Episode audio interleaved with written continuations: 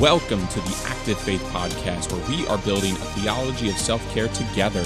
My name is Andrew Ware. I am your host, and I am the Runnin' Rev. Through conversations with others and reflections, we are seeking to build a theology of self-care, exploring how we take that initiative to care for ourselves as we seek to live out our faith and vocations. Welcome to this episode. On this episode, I have Jamie Deitrick joining me.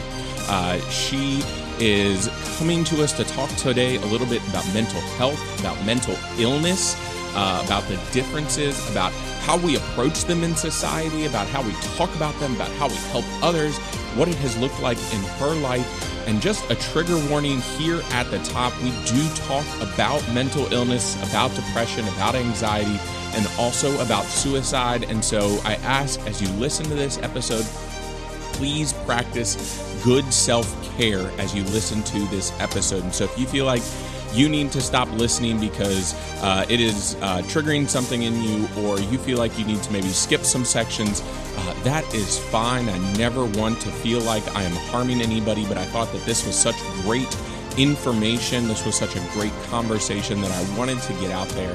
Uh, so just a warning here at the top, make sure you are caring for yourselves as you listen to this episode.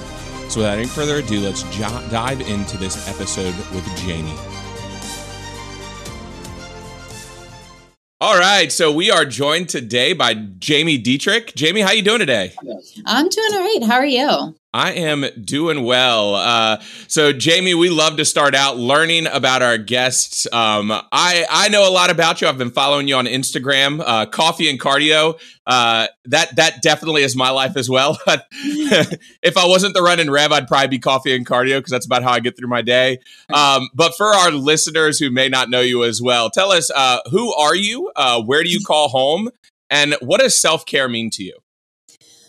Oh, wow. Okay. So I am, I'm Jamie, as you said. I am a wife, a mother of two, um, and a dog mom.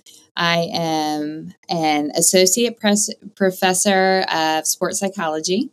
Um, and I am also the department chair now of our Department of Kinesiology. Um, and I'm here down in the Grand Strand area of South Carolina. Um, so working probably anywhere from forty to fifty hours a week, sometimes at home, sometimes in the office. Um, yeah. So I get my students because I teach and I advise, mm. but then I get other people's students when there's a problem. So I get it all. So it's, it's a lot to handle. Um, oh, you asked self-care, right? Yes. So, um, as I said, I teach sports psychology, so I am all about considering the psychological th- side of things, uh, mental health, um, and we can get more into kind of the difference with mental health and mental illness, mm-hmm. um, but self-care is tremendously important. I actually was considering trying to make a reel, I'm not very good at them, of what I do um, when I can feel my anxiety getting really um, hyped up. And so yeah. I've got certain grounding techniques and certain things that I've worked with and uh, with my therapist to help me through those so I don't completely shut down. Yeah. I'd I'd appreciate that reel a lot. yeah. I will I will try to get it together, um, but I am not the best at yeah. that. As we were talking, I am not that technologically advanced. Um, I definitely reached that part in my age where I'm just like, nope, don't want to learn anything new. Yeah. This is it. Oh no, I get that. I'm I am technologically savvy, and reels are still difficult. Um, yeah. That's just like a whole new level of thing. That feels like a a, a Gen Z entrance entrance exam kind of thing nowadays. Right. Uh, yeah. We are we are the Instagram generation. I can post a picture any day of the week. yeah. I am all for the static pictures, but I realize that Instagram has changed up their, you know, their kind of how you get seen. So occasionally yeah. I try to post one. Um, we'll see. Maybe I'll get a self-care one out there. Well, and I was going to say that's a nature of self-care because as you and I are talking here on, on Monday, you know, I'm about to have some stuff come out, changing the way that I interact with social media just because, you know, being a podcast host, being a pastor of a church, being, you know, mm-hmm. part of a run club, being, I mean, I have like four or five Instagram accounts that I'm managing in any week. And I'm just like, holy cow, no, I'm, and so I'm like, nope, I need to cut it back. And right. for my self-care, I need to cut it back because mm-hmm. whether you're trying to learn the algorithm or you're just trying to keep up with life.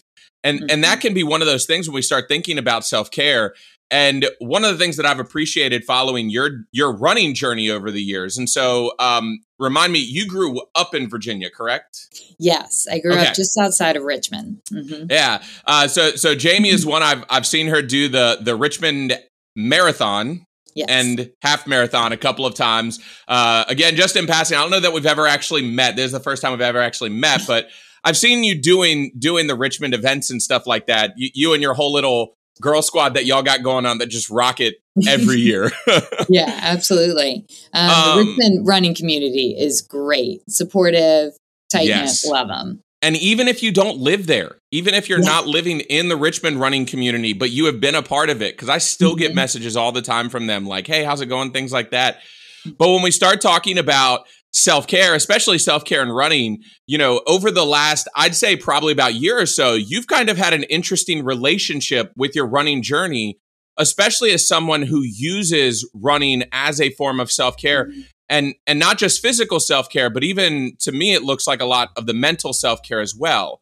And so as we dive into this journey, what has your mental health journey looked like when it's come alongside of your physical health journey? Because you've had a lot of hiccups in both of those areas in the last yeah, year.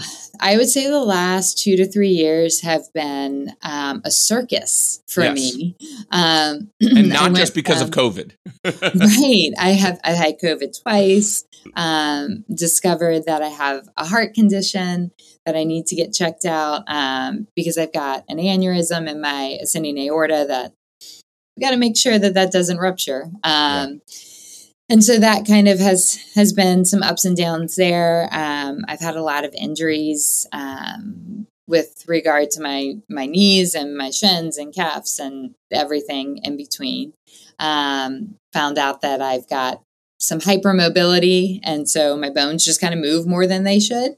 Um, so that's caused some problems, but really focusing on P T and, and um, strength training has gotten me back out there because, as you mentioned, it is definitely a huge form of my self-care. Um, I I run alone more often than not because that is my me time. Um, mm-hmm. I mentioned I have two kids. I, you know, I've got a husband and a dog and work, and it's just nonstop all the time.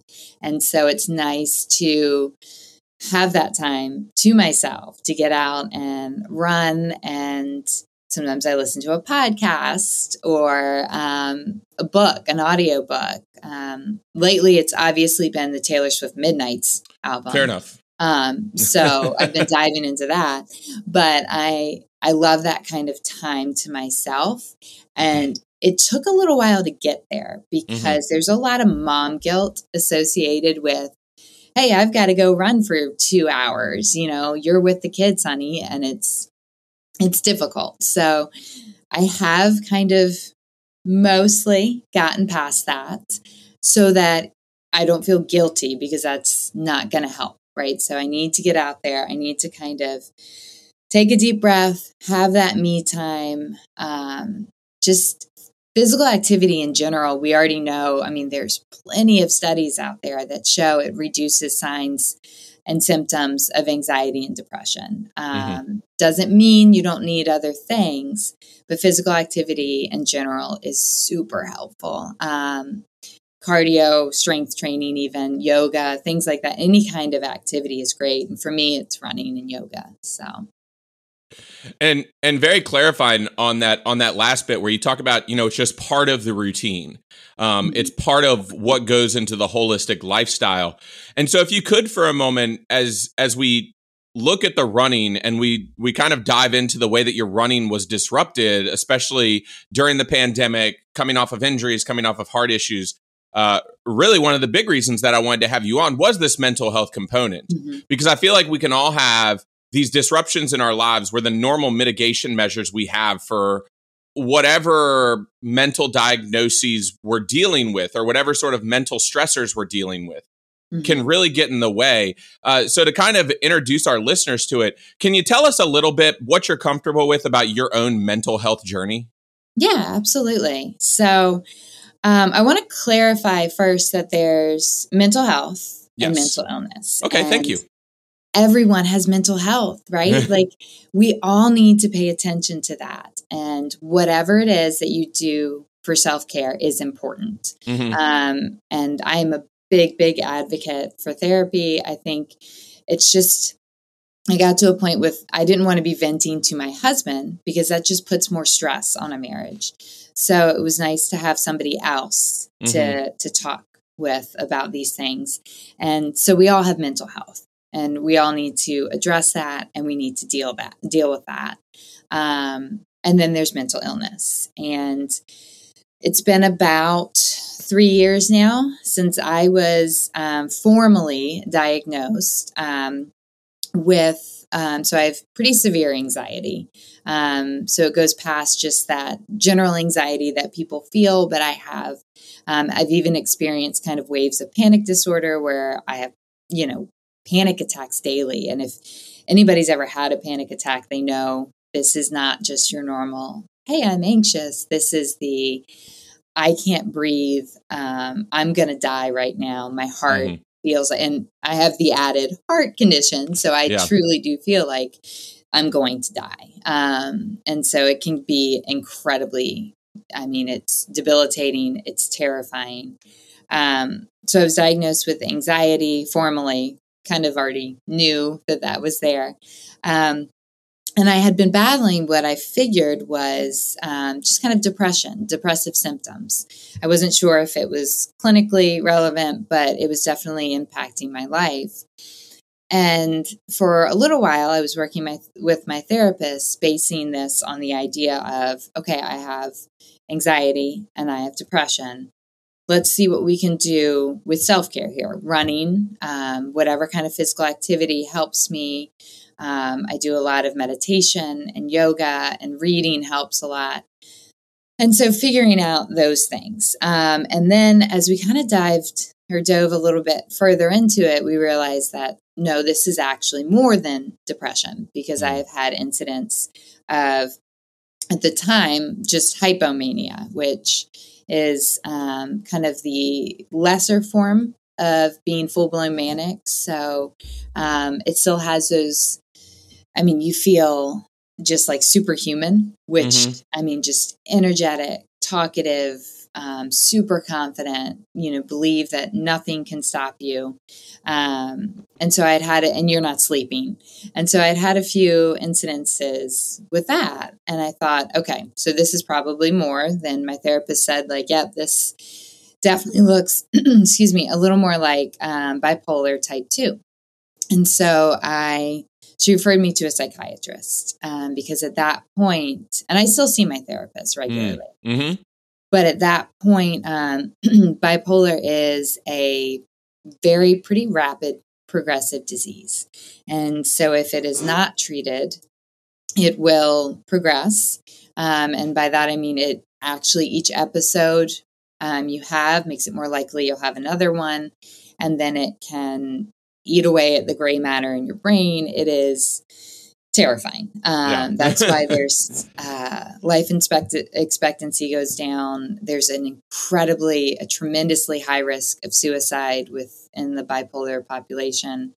Um, and so I finally agreed. I was very hesitant, but I agreed, okay, I do need to go on some form of medication um, because of this, because mm-hmm. this is brain altering. This is beyond just let me run it out. Um, and so I started that, and it was an uphill battle, um, trying to figure out what was going to work for me. And I had a lot of adverse reactions, including being on one particular medication that ended up sending me into a full-blown manic episode, mm. which I had never experienced at that point. Um, And I was having delusions and all sorts of things. And that was scary. But at the time, you don't really realize it. Um, and in that instance, and since then, I've had one other instance where I definitely strongly comp- contemplated suicide. And luckily mm. I have a very supportive husband and was able to kind of taper that off. Um, so that worked out okay. But we realized, okay, this has progressed into bipolar type one. Um, and so there was talk of, do I go inpatient? Do I continue like outpatient therapy? What is the best idea? Um, and for the last, until, I don't know, a couple months ago, I was in a very bad depressive episode, and you don't always realize it. Mm-hmm. Um, you're kind of in a fog, feeling kind of numb, apathetic. And that was definitely when I had some vices that were probably not the best outlets. Um, and then I was dealing with these injuries and I couldn't run. And so it was a really tough time. Um, but luckily, I think we've kind of stabled out medications and finally are able to feel things again. Um, But it was difficult because there's such a stigma about mm-hmm. this stuff still. Um, so that was a really hard thing for me to deal with and to kind of do what was best for me and my family. Yeah. And there's this dual-sided coin of both feeling like you have to take care of yourself, but also looking for support, encouragement, love from from those who are around you in a society that often doesn't necessarily always understand what's going on. And even in your own mind, you're struggling to figure out what's going on as well. Uh, and, you know, I know I've had times where it just is, you, you wish the other people understood what was happening in your brain to the second, uh, mm-hmm. so that they could kind of see what's going on. But, you know, sometimes, unfortunately, it's not the case. And it comes with, you know, information that helps them to understand outside of of the episodes, um, which is, you know, one of the things that that I think, you know, attached me to to get you on here uh, was was a post from oh gosh, when was, it was it was from a couple of weeks ago, I think, um, and and you talk about, you know, right in this kind of issue of how are other people observing you, how are other people supporting you, how are other people helping you. And we see that oftentimes self-care is kind of this double-sided coin of both, you know, the person being able to help themselves. Yes, there's there's parts where you have to be able to help yourself. You talked about, you know, recognizing the need to be on a medication. You talk about the need, you know, if I'm remembering correctly, there was a time where you really, you couldn't run. And so you really started getting into yoga as a way just to meditate mm-hmm. and and kind of take care of yourself. And and and you noted that. And I know people who have done that before. And so you, you have this post talking about how other people, we want to help with mental illness, but then when it gets really messy, when it gets really complicated, uh, we often kind of like back and shy away. Mm-hmm. Um, so, so as someone who's going through these trials, going through these, these hardships with, it sounds like a very supportive spouse, you know, what's that, what's that, not getting in depth there, but but what's that conversation look like of helping each other understand what's going on? Or even just with your friends who are trying to help and support you. What are those conversations looking like? Because those conversations are part of your self-care routine. Mm-hmm. Because they're going to, in the long run, help with your own self-care. So what do those conversations look like? Yeah, so you mentioned I do have an incredibly supportive spouse. And one of the things we have Um, that we use is their scales that you can find on bipolar mood scales. Mm. And I can just point to a number on that scale and say, you know what, I'm, I'm kind of down here right now. And that way he knows, um, he can say, oh, okay, you're starting to feel, you're starting to swing towards that depressive side, or you're starting to swing manic, and we need to be aware of that. Um, And so that's been really helpful. There are a lot of actually Instagram accounts out there um, where a post might come up and I'll share it with them. And mm-hmm. I'll say, you know, read through this. This is more articulate than I could be. Um, and I don't know if lucky is the right word to say, but it has a very strong genetic component. Mm-hmm. Uh, bipolar does, as well as other mental illness. And so there are family members I have who have experience this, know what I mean, when I can't explain it, they get it. And so that's helpful um, as well. But to kind of go off what you were talking about, that post, um, I was, it just frustrated me. Um, I had an old, a, a friend from growing up um, who had died from suicide. Mm. And this was after she had struggled for years. Um, she had had an eating disorder at one point. Um, and her parents didn't want people to know it was suicide. And I was very frustrated because, one, that's like they're blaming her for it. They're embarrassed by it. And that's not her fault. There was a failing on society's fault. And I think we consistently say it's okay to not be okay, right? Mm-hmm. That's the fun little tagline that everyone says, or hashtag mental health matters. Mm-hmm. And it's like, does it? Does it really? Because you say that until, you know, my anxiety gets so bad sometimes that I can't go out. I can't leave the house. Um, or my depression is so bad that I am a shell. Mm-hmm. I'm not a human. Um, when I, you know, am experiencing kind of those hypomanic or manic episodes, and I kind of sometimes have this uh, dysphoric mania where it's very scary and negative, and I start having like paranoia that nobody likes me and all of that stuff. Um, and so experiencing that is messy. Mm-hmm. And these same people who tell you they love you and they're there for you, when they're faced with it, when it is put up right there in their face, um, they just can't. They can't do it. They can't deal with it. They can't um, support you because mm-hmm. it scares them. And I think that's where a lot of this education needs to happen. It's not that I need you to be a therapist. I need you to be a psychiatrist. I just need you to be there mm-hmm. and sit with me, right? And you don't need to tell me anything. You don't need to do anything. I have a friend of mine who's wonderful. She just, if I, if I'm kind of withdrawn a little bit, she just texts me, "Hey, what's up? What's going on with you? You doing all right?" And I can say, "Yeah, I'm, I'm okay. Um, I'm just, you know, busy and tired." Or I can say, "You know what? I'm struggling."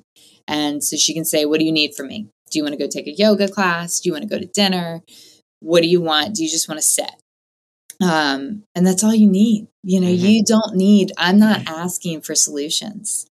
Like, millions of people have researched this and not figured it out. So mm-hmm. I'm not asking you to, I'm not asking you to solve my problems. I just need comfort. Um, and that's the, the greatest thing people can do when you're experiencing these, these symptoms, and, and not be so scared or so dismissive. Mm-hmm. The, oh, everybody goes through this. No, no, they don't. Yeah. Um, or, and even if everybody does experience a level of anxiety, that doesn't make mine any less, you know, prominent right now, any, mm-hmm. any less disturbing right now. And so just having somebody who doesn't question you, who doesn't try to belittle the symptoms you're experiencing, who sits with you and supports you and loves you no matter what. And people say they will until that's smacked in their face, and then they they don't. Yeah. And and like you said, I think sometimes that's where society fails us, because mental illness is a messy thing. And mm-hmm. and I'm and I'm going to be better about getting mental health and mental illness different now. Thank you for that. But mental illness is definitely a messy thing. It can be messy when someone is having a panic attack right in front of you and they're just completely lost and don't know what to do. And it almost seems like human nature of being there and just saying, okay, what will help you to feel better? Mm-hmm. And and not because you want the person to feel better, but because you want the person to stop acting like a a, a panicked, manic person mm-hmm. in front of you. Um, you know, I've had some breakdowns in the middle of church meetings, and I will tell myself, you need to get better because you're in the midst of like a twenty person meeting that you're trying to lead. And And you're right. That's what mental health and mental illness has come down to, is this nature of, you know, you need to be X, Y, and Z. And if I'm with you in this moment, I need to get you there in the fastest way possible. Um, and so when we think about that, and and when that kind of enters the headspace, it it really makes me reflect on on sort of the basis of this podcast of loving your neighbor as yourself. And when we think about this relationship of of mental health, of mental illness, of taking care of ourselves while also helping to care for others, and we see the increased rates of anxiety, depression, of, I mean, even not just in diagnoses, but but events and spells where someone, you know, even if it's if it's a generalized anxiety, or even if it's a, a an every so often depression that they're going through, it still is individualized to themselves. But our lack of ability to deal with it, unfortunately, I think is leading people to feel devalued for who they are. Um, mm-hmm. So, so what has it meant in your life? And then maybe even speaking as you can about those times where it's failed and those times where, where maybe suicide felt like the option. Yeah. So, like I said, I've got some great friends who I can lean on. Um, and I am also trying, I'm on a crusade now to educate mm-hmm. people. Um, I'm, I'm in an amazing book club, and I have now been really open with them. And then I try to explain to them, this is what I'm experiencing. Um, because people don't know, and it's, it's a failing on our part in society not to teach people these things, right? Not to educate. Um, it's something like three or four out of every ten uh, people will experience some level of clinical um, mental illness in a year. Um, so this is, it's rampant. It's out there. And I, and I do like to make a distinguish this uh, distinction between mental health and mental illness. But that's not to dismiss mental health. Mm-hmm. It's because I think when they get entangled, people tend to think, oh, I'm, I, I don't have a disorder. And it's like, no, you maybe, you probably do not. Mm-hmm. But that doesn't mean you don't have things you need to take care of. Yeah. And so I think it's really important that we all have that, that we all have friends or family, or just a person that you can reach out to and say nothing more than like, I need you right now. Um, and I've got that, and that's really helpful. Now, that doesn't mean it's going to solve everything.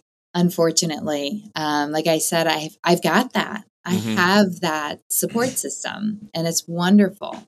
Um, you know, I've got my book club, I've got running friends, I've got, um, my husband, I've got other friends, family who's really supportive. Um, I've got my church family that's really supportive as well. Um, but it, it doesn't mean that's going to work all the mm-hmm. time.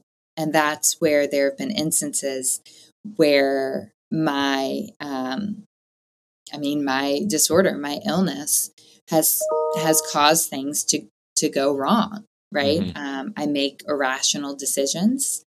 I act in ways that are uncharacteristic of me, of my beliefs, of my morals. I do things that I would in any other sense disagree with. Um, and then there's also the, um, like the suicide, right? Um, when I am stable, that's not even in my mind. Yeah.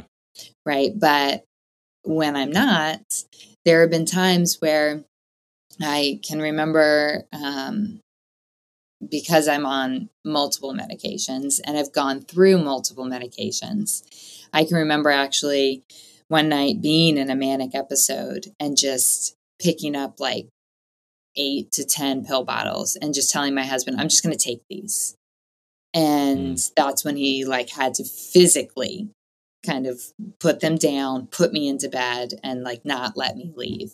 Um, so sometimes it requires a little more.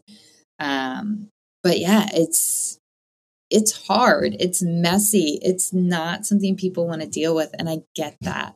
I do. I truly understand, but don't tell me that you're okay and that you want to be there if you can't, mm-hmm. you know, like it's ugly.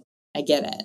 But if you want to be there for me, that means being there for more than just the, I'm a little stressed out this week. Yeah. Well, and I think while we don't want to lay blame of any suicidal ideations or suicide attempts on on those whom we love or our friends or our family, you know, I think we can definitely see that those supportive people in our life do a whole lot to help prevent those kinds of situations. Not that it is a one hundred percent given. If you have a supportive partner, if you have one hundred percent supportive friends, that it's never going to happen. Like you said, you know, you're just in an episode. And, you know, I think you're probably thankful, your friends and family are thankful that your husband was there and could find a way to help. You know, unfortunately, that's not always the case. And and sometimes people, and sometimes it happens. Um, and and it is a very grievous process uh, for for for those who who are who are grieving. Um, but I think it does, like you've said, you know, I think there is an educational component that comes with understanding how we deal with mental illness, yes, but also mental health in general, uh, and and how we all understand the basic of taking care of taking care of our mind, right? Taking care of of of that mentality and taking care of what that looks like.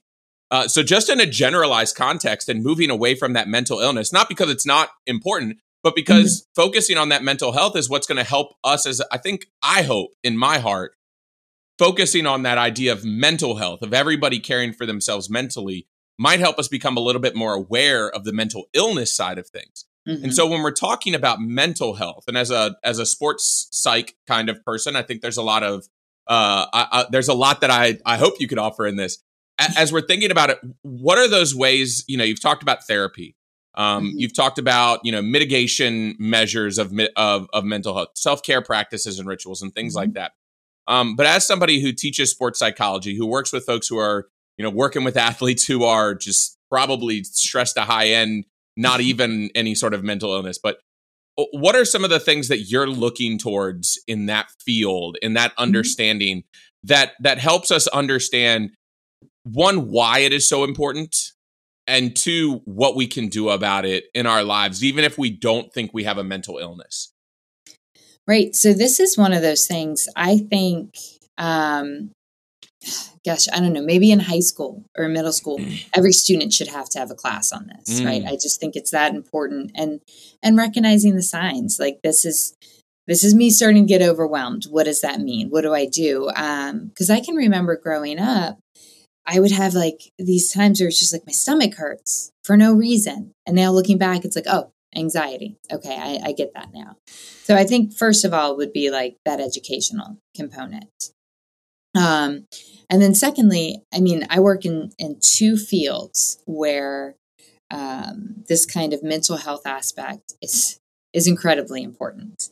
First, I work as a college professor mm-hmm. and college students are stressed. I mean, they've, they're taking a lot of classes, and we don't mean to as professors, but we all seem to give our exams at the same time. It's like the school schedules it that way. I know. And so we, I think we really need to. And so I always tell my students, like, look, if you have more than my exam on one day, please tell me, because that's mm. just not going to be helpful for you. You're not going to do well. You're going to stress. That's not good.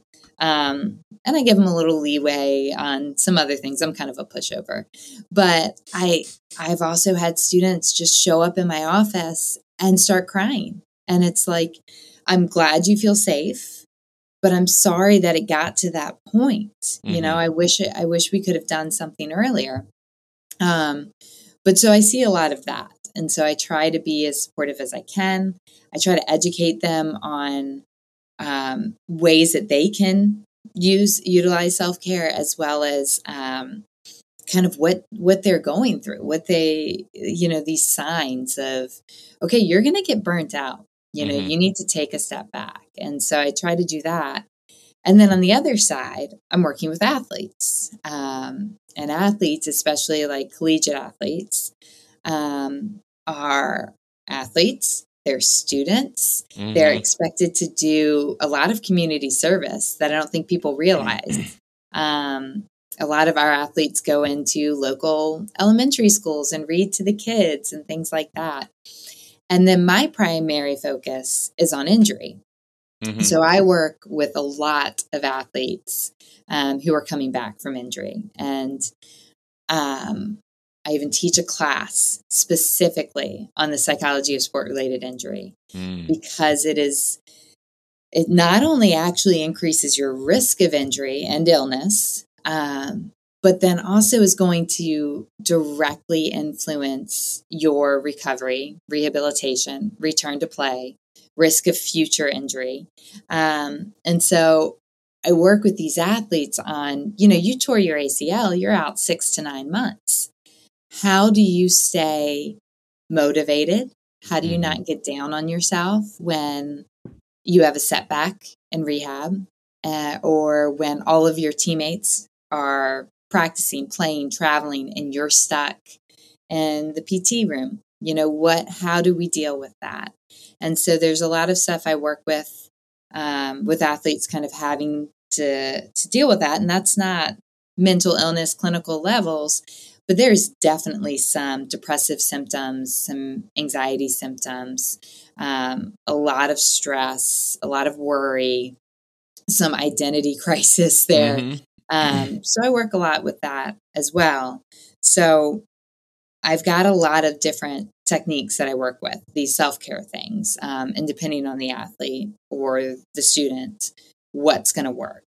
Um, we actually do um, a couple lectures in my class on um, some of this stuff, right? So we talk about arousal and anxiety reduction and talk about different techniques that can help. And then I show them how that can be used in the real world. Like, let's talk about how breathing techniques can help you. Mm-hmm. Let's talk about how sitting with meditation can help you, or um, muscle, progressive muscle relaxation. And then I do the same thing with my athletes. Okay, let's go through some imagery.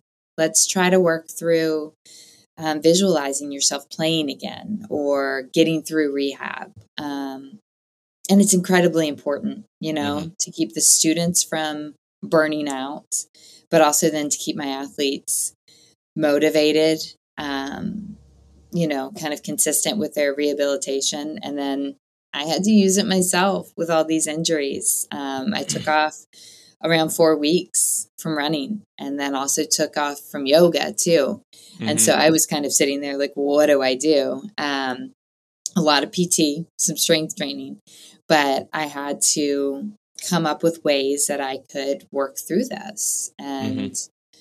it's tough. I get it, but it's important.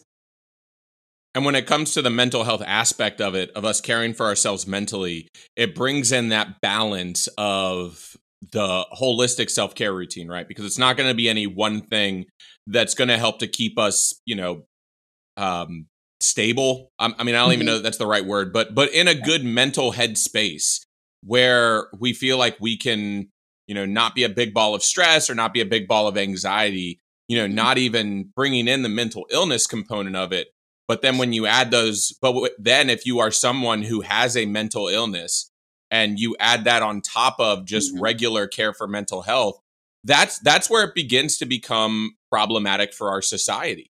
Mm-hmm. And, you know, I, I love that you offer that perspective of saying, okay, here's the mental health. Here is just, we need to meet the basic need of this person so that they are in a headspace where they can function. And I mean, a college environment, like that's a great, that's a great place. And I believe you're at a D one school, if I'm not mistaken. Mm-hmm. Okay. Yeah. yeah. So at a D athletes at a D one school. So I went to a D three school. So our athletes are probably on a completely different level. Uh, they have all that stuff, but they have the added benefit of not getting the scholarships. yeah. Um, yeah.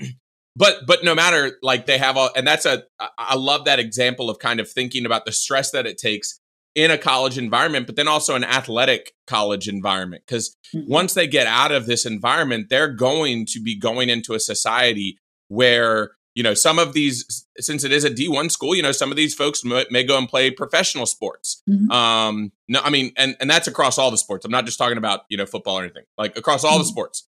Um, but then you're also talking about people who are going to school who probably are going to be going into high stress work environments. Right. And they're going to need these mitigation measures. And then you're going to have these people who in their lives, maybe they're people who did not get the diagnoses when they were a youth, and they come in and they start seeing a therapist as an adult, And just like in your story, these therapists start connecting dots. Yep. And once the dots are connected, and I think that's something interesting, like just something that I noted about your journey was that it was it like they were connecting the dots throughout everything. And they're like, oh, here, it might be this. Oh, no, like up here. You know, I yeah. definitely see that in my journey as it's like, so I was diagnosed as a kid with A D H D. Mm-hmm. I never really grew out of it. I just kind of grew, I say grew into it to a point where I managed it. And then as an adult, I developed generalized anxiety, mm-hmm. which then makes the A D H D worse, which then makes the anxiety worse, right. which then just becomes a, a back and forth pendulum swing. And so when when that happens as an adult, have we talked about mental health enough when folks are younger to be able to help them to know that when they get these diagnoses as adults, is what they're doing to take care of the mental health before really, really helping to be able to address where they go in the future? Mm-hmm. And so even when they have those diagnoses as an adult, now we have, at least in my view, we have adults who seem incapable of even handling their own, you know, mm-hmm. mental illness struggles because they haven't really dealt with the mental health side. Um, right. In your environment, are you seeing this change a little bit? Are we hopefully getting that message out to a little bit more? Um, yeah. And it's funny, first off, that you should mention A D H D, um, because that was... That's my most recent diagnosis. Oh, just fun. That that's a good, that's a, that's a fun um, one. That's just a... But I, yeah, I think people don't realize A D H D isn't always just like, oh, something shiny. Let me go over there. No. It's I lost my me, keys for an hour yesterday. Yeah. It's this, it's this complete, it's for me, it's a complete inability sometimes to start a project. Yep. Right? Like you're looking at it and you're like, I know I need to do this. I know I I can, I have the capability and it won't take that long, but I just can't. And then I start something else that doesn't matter. Mm-hmm. Um, or my husband laughs because like all of a sudden it's like, I have to organize the freezer right now. Um, just the freezer. So I do get some of that, like, and yeah, the house looks super organized lately, but I skipped meals to do it. So um, that's been a tough kind of build. And I think part of that came from, I didn't recognize it early on in my youth because mm-hmm. I didn't know what it was. I always thought of it as that fidgeting, that have to get up, have to do all this stuff. I didn't recognize it could be something else. And that's why actually A D H D medicine doesn't really help me because mm. I don't have that sort of fidgeting, have to do that sort of thing. So in increasing awareness early on, I think we're going to catch catch may not be the word, but we're going to notice people earlier and we're going to get them help they need. And I do think as, as we're kind of progressing as a society, I do think people are becoming more and more comfortable talking about it. Now they may not want to deal with mental illness, which is that beast we've already kind of mentioned that it gets too messy. It's too hard, but I think at least our generations are starting to recognize this mm-hmm. as a thing and think of therapy as beneficial, not some sort of taboo topic. And I think as that goes on, things are going to get better. It could take a couple more generations, but I do see it getting better. Mm-hmm. Um, just thinking about, you know, generations beforehand, it was, oh, if you had A D H D, you were told to read more, just try to focus, you'll be fine. Um, and now it's like, okay, this is actually can be debilitating yeah. if it's not properly treated and managed. Um, and so I think our generation and generations coming up are starting to recognize that, like, we need to think about this. We need to actually do more to help people. And so mm-hmm. I do think mental health is becoming less taboo. And I think people are trying to learn more about it and admit when they need help. Um, I think mental illness has a long way to go. But as you say, if we can start to address that mental health, um, it's not necessarily going to like prevent mental illness because that is actually like chemical changes in yeah. the brain, right? But if we can start to become comfortable with helping people and helping ourselves with mental health, because again, we all have mental health, I think that'll lead to becoming more comfortable with mental illness and and kind of recognizing signs, symptoms, and being more comfortable helping. Well, and to name what's at stake when we talk about mental illness is, is, is I mean, it's people's lives, because we look at we look at the way that mental illness is handled in our society, and we think about some of the the worst examples of mental illness, like just the like like you've talked about today, the manic episodes, the the just bipolar one, um, where people are up, down, you know, some of those, and it has, and and we've talked about it, and we talk about suicide, and we talk about the ramifications it has on communities. Um, you know, as a pastor, I have never had to do a funeral for someone who's committed suicide, but I have been to a funeral where I've had to, I, I went there for my pastor colleague because of how difficult a funeral was going to be because the person committed suicide. And to sit there in that environment, and you can see everybody's mind kind of going of, how could we have stopped this? How could we have stopped mm-hmm. this?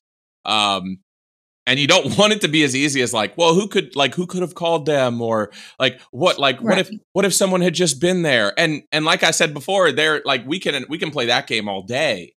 Um, mm-hmm. I, I think it, you're right. Like, it's a societal failure of how are we talking about these things honestly, openly. It starts with mental health. Um, I wish that there would be a little bit more, you know, onus of getting to that mental illness so that it makes that a little bit easier of a conversation to have. Mm-hmm. Um, and so as as we kind of wrap this conversation and bring it to a close, when we when we come back to that messiness, um, and you're thinking about a message to send to the world, which I know that just seems daunting beyond all belief. And I promise I have like, you know, I have like forty listeners. So, you know, I mean, just my forty listeners who like the med, no. Um, but as you're thinking about the messiness of mental illness, um, and we've done, we've spent this time talking about the connection to mental health and talking about that messiness. What is that one message that you want to share with folks that lets them know it's not as messy as you think it is? Like, it's it's it's messy. Like, let's not yeah. sugarcoat it. Um, but it's not so messy that you don't have a role to play. Right. Um, well, there, can I give a couple of messages? Yeah. I mean, go ahead. Yeah. We're um, we're at forty-five minutes. I mean, we're we're we're golden. Okay. So first off, um, I would say one thing we need to do as a society, and I think this is where it starts, is change the way we talk about it.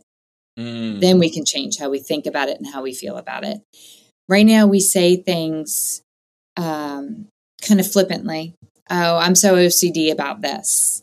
Or I feel so bipolar because, you know, I'm up and down or whatever. Um, that's not true. Mm-hmm. People who have O C D, that can be very debilitating. And for you to just be a neat person doesn't make you O C D. And for your moods to just kind of shift around because of the weather or because of a busy week, that doesn't make you bipolar. And I think we need to kind of shift how we talk about things and not glamorizing things either, um, which sometimes can happen with um, anxiety and depression and things like that. And the, and the verbiage we use. Mm-hmm. So we tend to lay blame on the people who are, you know, dealing or suffering or battling these mental illnesses. And it's, um, you know, she's bipolar. No, she has bipolar. Mm-hmm. Or she committed suicide. Well, no, that makes it sound more like a crime. Mm-hmm. Which in some states, it still is illegal. Mm. Um, so they can actually be punished if it is unsuccessful, which is a terrible way to say it. So died by suicide, right? Um, thinking about alcohol and drug abuse, that that stems from mental illness. That is always a symptom. It is never the first thing, mm-hmm. right? And so um, rather than saying they're a drug addict, say, you know, they're you know, using drugs or abusing drugs or struggling with this, or, you know, don't label them. Mm-hmm. Give them a chance, because once we label them, we expect them to act a certain way, and we're not giving them a chance. And then when things get messy, get in the trenches. You mm-hmm. don't have to do anything. Just sit there. Just be there, because we're too quick to say when somebody is suicidal, they're seeking attention. Mm-hmm. But then when they actually die from suicide, that's the tragedy. Mm-hmm. And that's why we need to talk about it. And people who are suicidal are never seeking attention. Often they want less attention. Mm-hmm. So we need to start dealing with it then. We need to start dealing with these things, addressing these things, supporting these people before it gets to that point.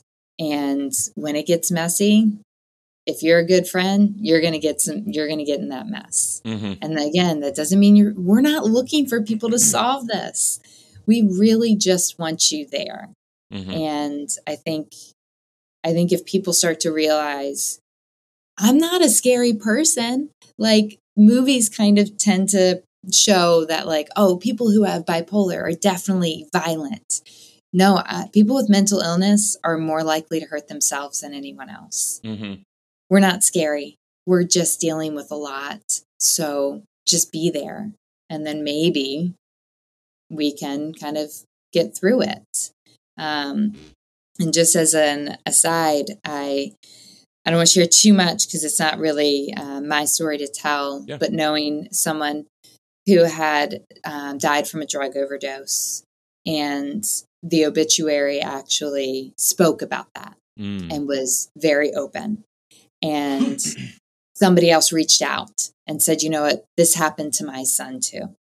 And that struck up a conversation, and it helped someone. And I think we need to be open. And so I guess my message, if we can put all that together, is to just be there for people. Think about the words you're using, how you're describing people, how you're, what you're saying.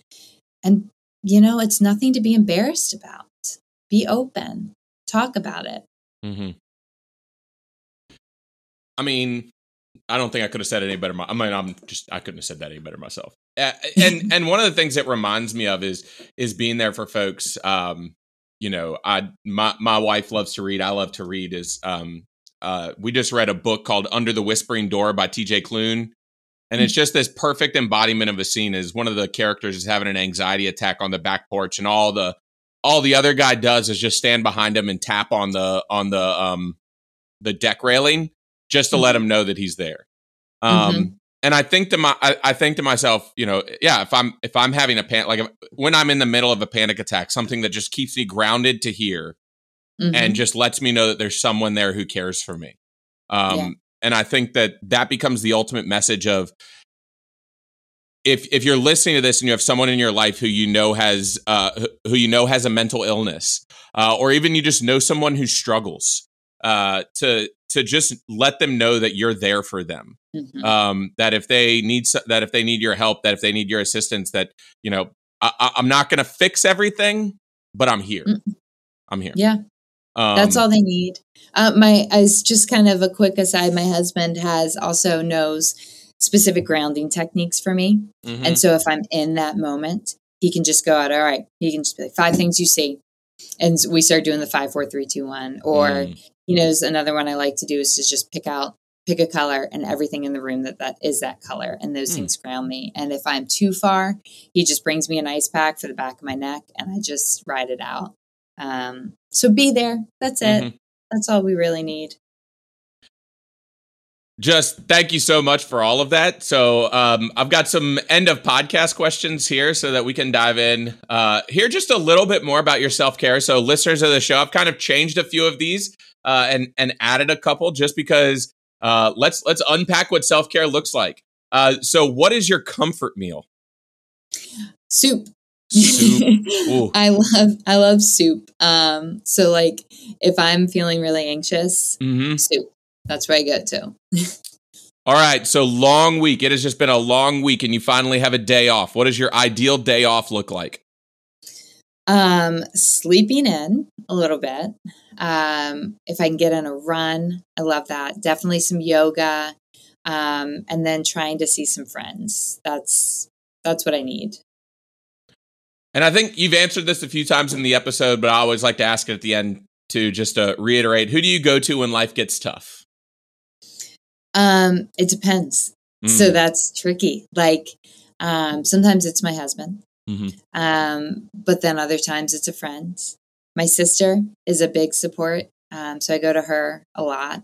Um, so I would say there are, there are a few main people I have, a hu- my husband, um, a close friend of mine and my sister, but I know I have others I mm-hmm. can, which is reassuring. Uh, what is something that makes you feel accomplished? Oh, that is, as somebody who suffers from very strong imposter syndrome, that's difficult. Um, but I would say seeing my kids happy mm. when I, when I can look at them and just, and they're laughing and they're smiling and they're happy, you know, that's what, that's what we want as parents. Mm-hmm. And so when I see that, because I have a very strong fear that I have passed all of this on to my kids. Mm. Um, that is a huge fear of mine because it is strongly genetic. Mm-hmm. Um, so when I see them happy, that, that helps. And finally, what is an upcoming goal that you have? Oh goodness. Um, To, to get over these injuries would be first and foremost. Um, but I think I am getting there. Um, and my next, unfortunately, I've, I keep having to defer races. Mm. Um, but my next race that you absolutely cannot defer is the Disney Marathon. So yeah, yeah. That's what I've got on my, in my kind of line of sight here. Just get ready for that. No more injuries and just do it. Even if it's slow and I'm stopping to take pictures with characters, I'm going to do I it. I mean, that's what the Disney Marathon's for, right? Right, exactly. Now, is it just the marathon or are you doing one of the challenges? I'm just doing the marathon. Okay. Um, I had tried to sign up for challenges, but those go like that. Yeah. Um, I thought I had gotten in for the Goofy, uh, but I just missed it. And now that I'm dealing with the injuries, I think mm, probably for the best. Yeah. Well, thank you so much for coming on, Jamie. That was that was such a great conversation. Yeah, thanks for having me. Um, I love talking about it. So, yeah, if anybody has questions or wants to talk, they can always shoot me a D M on Instagram. I'm happy to chat. Definitely. And her Instagram will be right there in the podcast notes. Great.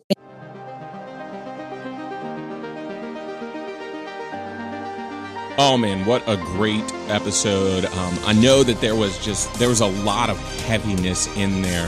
Uh, and I know there was a lot going on, but I love that conversation. I encourage you, you know, I mean, if it felt heavy, if it felt like there was a lot, you know, listen to it again. That was, uh, to me, such a great conversation that I was ha- able to have with Jamie. Um, I appreciated her openness and honesty, you know, as a as, as something for me to to just let you all as listeners know. In each and every one of these podcasts, I invite the guests to share as much or as little as they want. I say, you know, if if something feels like it's too much, please let me know, and and you know, I can cut it out, or I can, you know, move to a different subject, whatever it is. Uh, and and Jamie uh, came with a, a willingness and an openness, knowing that. Uh, her journey helping others as well, helping us understand the bigger picture of mental illness.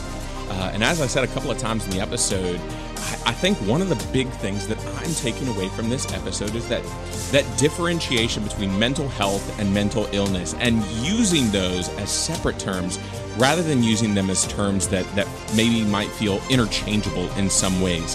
And I think that that becomes an intentional thing that we can do to help differentiate mental illness as something that, uh, as Jamie said, while it might be messy, it might be something that feels messy, it is still something that we can approach as we learn and understand more. And so, you know, mental health is that innate understanding of taking care of our mental health and what it looks like for us to take care of ourselves, for us to take care of our mental headspace.